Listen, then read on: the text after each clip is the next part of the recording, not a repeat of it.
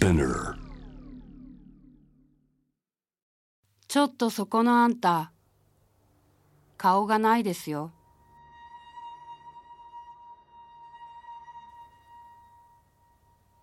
命が見えない。生きていることのコアがなくなってふわふわと綿菓子のように軽く甘く口で噛むとシュッと溶けて情けない。いつどこで誰がなぜどのように死んだのか。そして生や死の本来の姿は何か。今のあべこべ社会は生も死もそれが本物であればあるだけ。人々の目の前から連れ去られ消える。町にも家にもテレビにも新聞にも机の上にもポケットの中にも偽物の精子がいっぱいだ。本当の死が見えないと本当の生も生きれない。等身大の実物の生死を感じる意識を高めなくてはならない。死は生の水準期のようなもの。死は生のアリバイである。メメントモリこの言葉はペストがはびこり生が刹那凶楽的になった中世末期のヨーロッパで盛んに使われたラテン語の宗教用語である。その言葉の傘の下には私のこれまでの生と死に関するささやかな経験と実感がある。藤原信也。新東京漂流。ジャーナリスト。伊藤詩織さんとのダイアローグ第1回伊藤さんお久お久しぶりです。お久しぶりですね。ななん一二年これなのかな？一年ちょっとぶりですかね。うん前回あの海でお会いしました。あー、はいあ海に行った時が一番近いんだ。はい。うんうんうん今日ねあのお土産持ってきました。へえ。お土こん産なお土産何ですか？おお。マスクすごい。N しかも九十五っていうマスク。しかもすごい。これは本格的な丸いこの穴がついてる。うんこれは廃棄弁ね。へー廃棄弁がついてる。まあよくあるでしょ時があるやつってういうのは。んこれ N 九十五マスク知ってるでしょ？はい。これ医療うん、医療用のね。うんがあの海外の旅行者の方々がねマスクをしてるのを見るとやっぱりこういうものが多いですよね。あそうなんだ。うん今もうほとんどまあこのマスク手に入らないからあのサージカルマスクでみんなやってんだけどさあれは飛沫感染防止だけであのコロナウイルス対策にはならない、うんうんえーこれを N95 っていうのはあの0.3マイクロメートル防御する機能があってで N っていうのはそのノットプロテクトオイルおオイルオイリーなものはプロテクトしないという。うん。そのノットらしいんですね。ほだからまあコロナウイルスはオイリーオイリーじゃないからそれでこうプロテクトできる。えそうなんですね。す僕ごはいこれなんで詳しいかっていうとね、震災の時にほら原発の時に、はい。あのもう原発の目の前に行ったりとかしてるから、結構このマスク関係それから防護服っていうのはものすごく、まあ、ある程度研究しないといけなかったからね。ね。だから随分研究して、まあ、最低この N95 マスクは今回のコロナウイルス問題でもつけないと、うん。あのエアゾル感染うん。の防御できないんだよね。そそれでこういうプレゼントをする時代になったなと思って。います。いや本当に今すごい嬉しい。これはどちらで？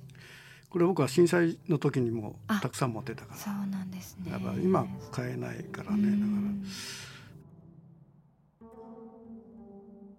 僕の姪があのスペインではい。バルセロナで結婚して住んでるんだけど、でいろいろ話してじゃあ俺あのまあとりあえず危ないからあの N95 マスクを送ってあげるよっていう話をしてあーじゃあ用用心してバルセロナの他になんか故郷がカディスっていうところにはいはい。でそこに避難しようかなとかそういうまあ割とのんびりした話したんだけどね、もうかなりぶわーっとすごい広がり方で。そうですね。それでこれはもうあの移動禁止まではい。出てきて、はいでスペインもまあ今ちょうど移動禁止になっちゃうねスでしょ。ペインフランスね。ドイツドイツは一部。はい。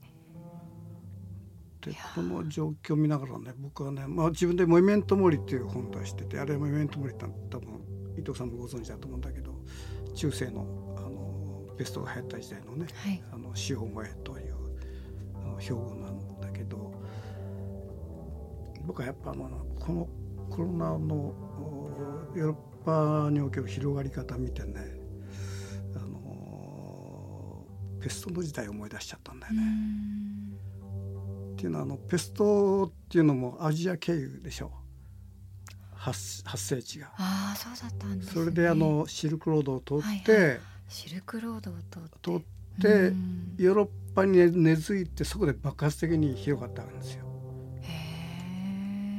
当時はまあ中世時代に第三世界とその現あのあの現代社会ってものがあったかどうか知らないんだけど、はいそのやっぱりそのネイティブな社会世界の中から発生して、えー伝播していって文明社会でバーッと広がるというそういうあの当時の流れがあったわけですね。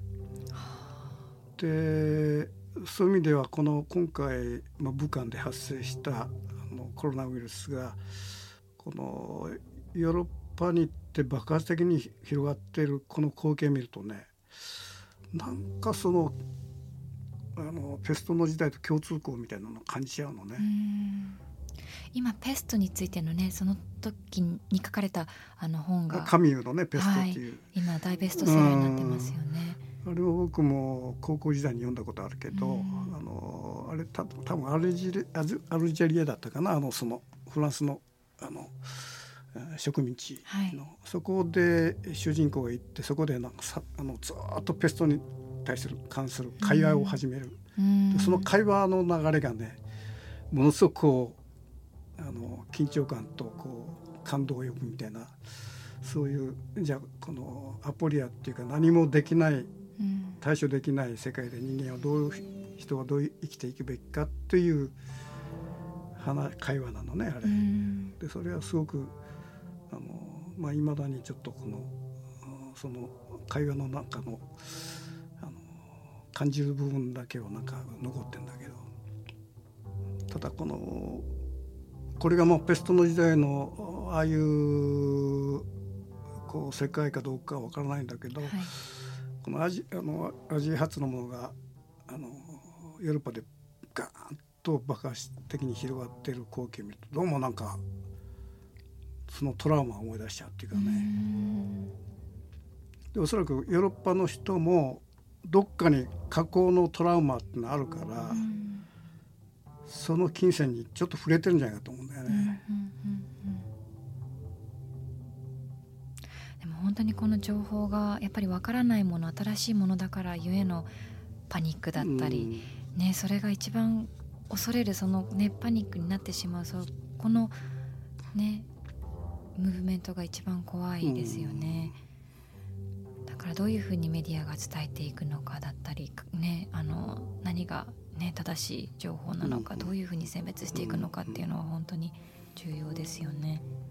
デンマークかな？であのデンマークの首相が子ども向けに記者会見を行っているっていうニュースを見て確かに子どもも急に学校が閉鎖されてどうなるの？って思っている時にそこで疑問な湧いてきた疑問をそのまま首相にぶつけるっていう子ども向け記者会見がされていてそれはすごく分かりやすいなと思って特に日本の記者会見はまず第一に記者に十分なあの、ね、質問回答をができる時間がなかったり打ち切られてしまったりまたそこで使われてる言葉が難しかったりまた答えになってなかったりなんかそこのコミュニケーションっていうのを今だからこそきちんとやっていかないといけないなと思うと本当そうデンマークの取り組みはすごいなと思いだから各国のその首脳っていうのがねあのなんかそういうメッセージを発してる時にあの自分で考えた言葉を自分でこうあのみんなに向かって話すじゃない。はい、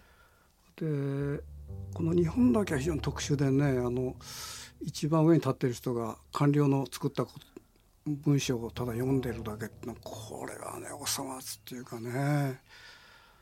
だから質問に記者が質問するにしてもその質問を全部そのあらかじめ提出させて、その、えー、答えを官僚に書かせてそれをまあ首相が読むという。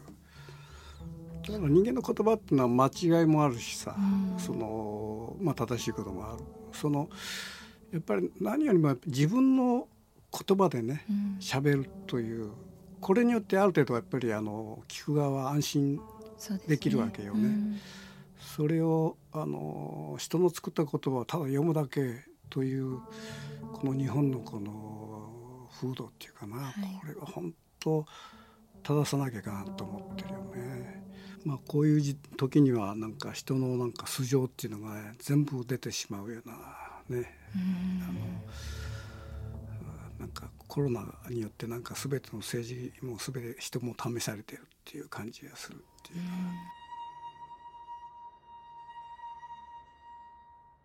藤原信也新東京漂流